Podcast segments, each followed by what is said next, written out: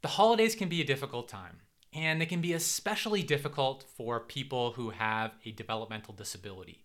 You might be experiencing this with your loved one. So, I've got three ways that you can make the holidays just a little bit easier. I'm Eric Goll, family coach and family member. And really quick, if you want more videos like this one to help your loved one live an awesome, ordinary life, just hit the subscribe button below and you'll get all my new videos moving forward. Recently, I've had a lot of families share with me that the holidays are really hard uh, for their loved one or hard on their loved one with a developmental disability. And there's multiple reasons uh, why, right? So it could be maybe your loved one feeling like they don't have any friends or family or maybe they don't feel like they can experience the holidays the way they're depicted maybe in you know a cheery holiday movie. Um, or maybe your loved one's just unsure of how to engage or connect with people. Or maybe your loved one just wants to be alone.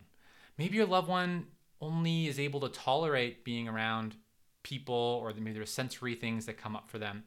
Um, and there's a limited time where they feel comfortable being around other people. Regardless of the reason, these three points should help you to make that this holiday time just a little bit easier. So let's dive into it here. The three ways to make the holiday time easier. The first way is to give. Okay, so this could be um, giving in terms of a gift, for example. And I'm not going to say, you know, go to Amazon and, you know, just buy something for everything that, you know, your loved one knows or support them to do that. Um, but a gift that took effort to make, right? So, you know, a, a baked goods are a great example of this, or whatever variant of some sort of food. Your loved one might need some support to do this. Think about when someone gives you a uh, box of cookies that are homemade, right? You feel the effort and intention that went into that person making those cookies, right? And the challenge that many of us face um, when supporting our loved one with a disability is helping other people to see our loved one as capable. If we supported our loved one, or our loved one's able to create that homemade gift. You know, I'm using cookie a box of cookies here as an example, but it could be whatever, right? Um, something that maybe your loved one's interested in.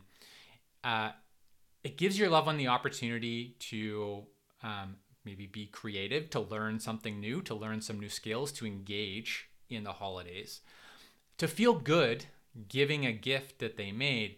But when you do a gift in this way, it supports your loved one to be seen as capable in the eyes of other people. It also creates a great opportunity to connect with other people, maybe to connect with neighbors that you might not get to connect with all the time, to um, to have that interaction with your loved one as well, right? When you deliver that box of cookies. So, strategy number one to make the holiday time a little bit easier is to give. Strategy number two to make the holidays a little bit easier is to contribute to contribute. Okay. So I want you to think about if there's a, some sort of a holiday gathering. How is your loved one in that environment? Right? Do are they interacting with people? Do they separate themselves? Are they sitting there and maybe not many people are talking to them? Right?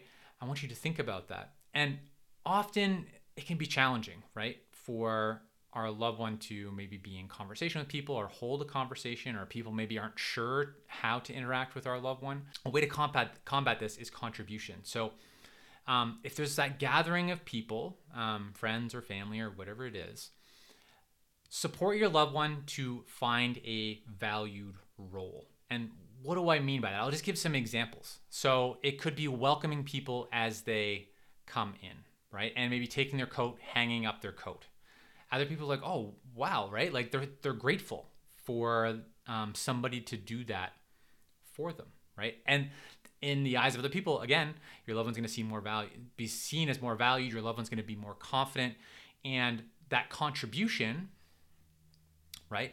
Leads to the opportunity for more relationship, more interaction, makes things a little bit easier, makes your loved one feel like they need to be there, like they belong there because they have that valued role. Other examples could be helping with a dinner or a meal or snacks or serving the meal, um, setting the table.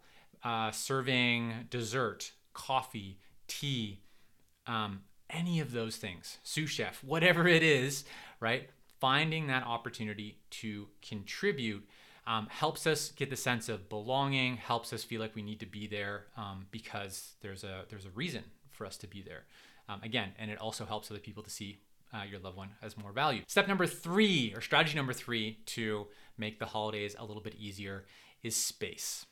Okay, so if the holidays are overwhelming for your loved one, if that gathering is overwhelming for your loved one, support your loved one to engage for the amount of time that they're comfortable with.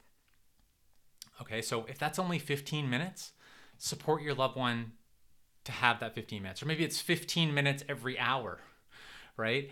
Um, and then have have that conversation up front that that's okay, and have maybe a space that your loved one can go to that's quiet, or they can have the alone time, or whatever they need for themselves, maybe to do some self soothing, um, to have that space that they can go to. And these three three strategies all work together, right? Because I think just generally, if someone feels like they belong in a space or they belong in a group or they're contributing, they're probably going to want to spend more time there, right? And other people are going to want them there because they're seen as valued. You can give these three strategies a try give, contribute, and space. If you found this video helpful, scroll down, subscribe. Um, would love to have you as a subscriber on this channel and you'll get all the new resources uh, that I put out. I usually put out a new resource every single week. Also, if you're looking for more strategies to help your loved one grow their independence, you're gonna love my seven strategies for more independence PDF guide. So scroll down below the video um, and click on download and get your free copy. I'm Eric Goll. Together, let's take a small step forward.